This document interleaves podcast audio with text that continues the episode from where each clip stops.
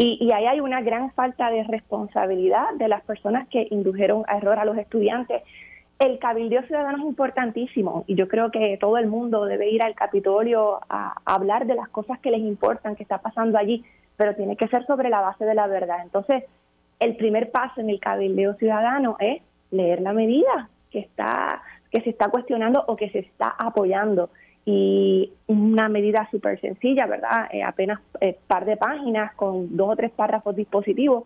Lo único que dice es eso, vamos a poner en pausa, la propuesta era, vamos a poner en pausa la otorgación futura de cartas de constitutivas para escuelas públicas, eh, escuelas privadas pagadas con fondos públicos, hasta que el departamento logre poner la casa en orden y logre cumplir con los requisitos que le exige la ley.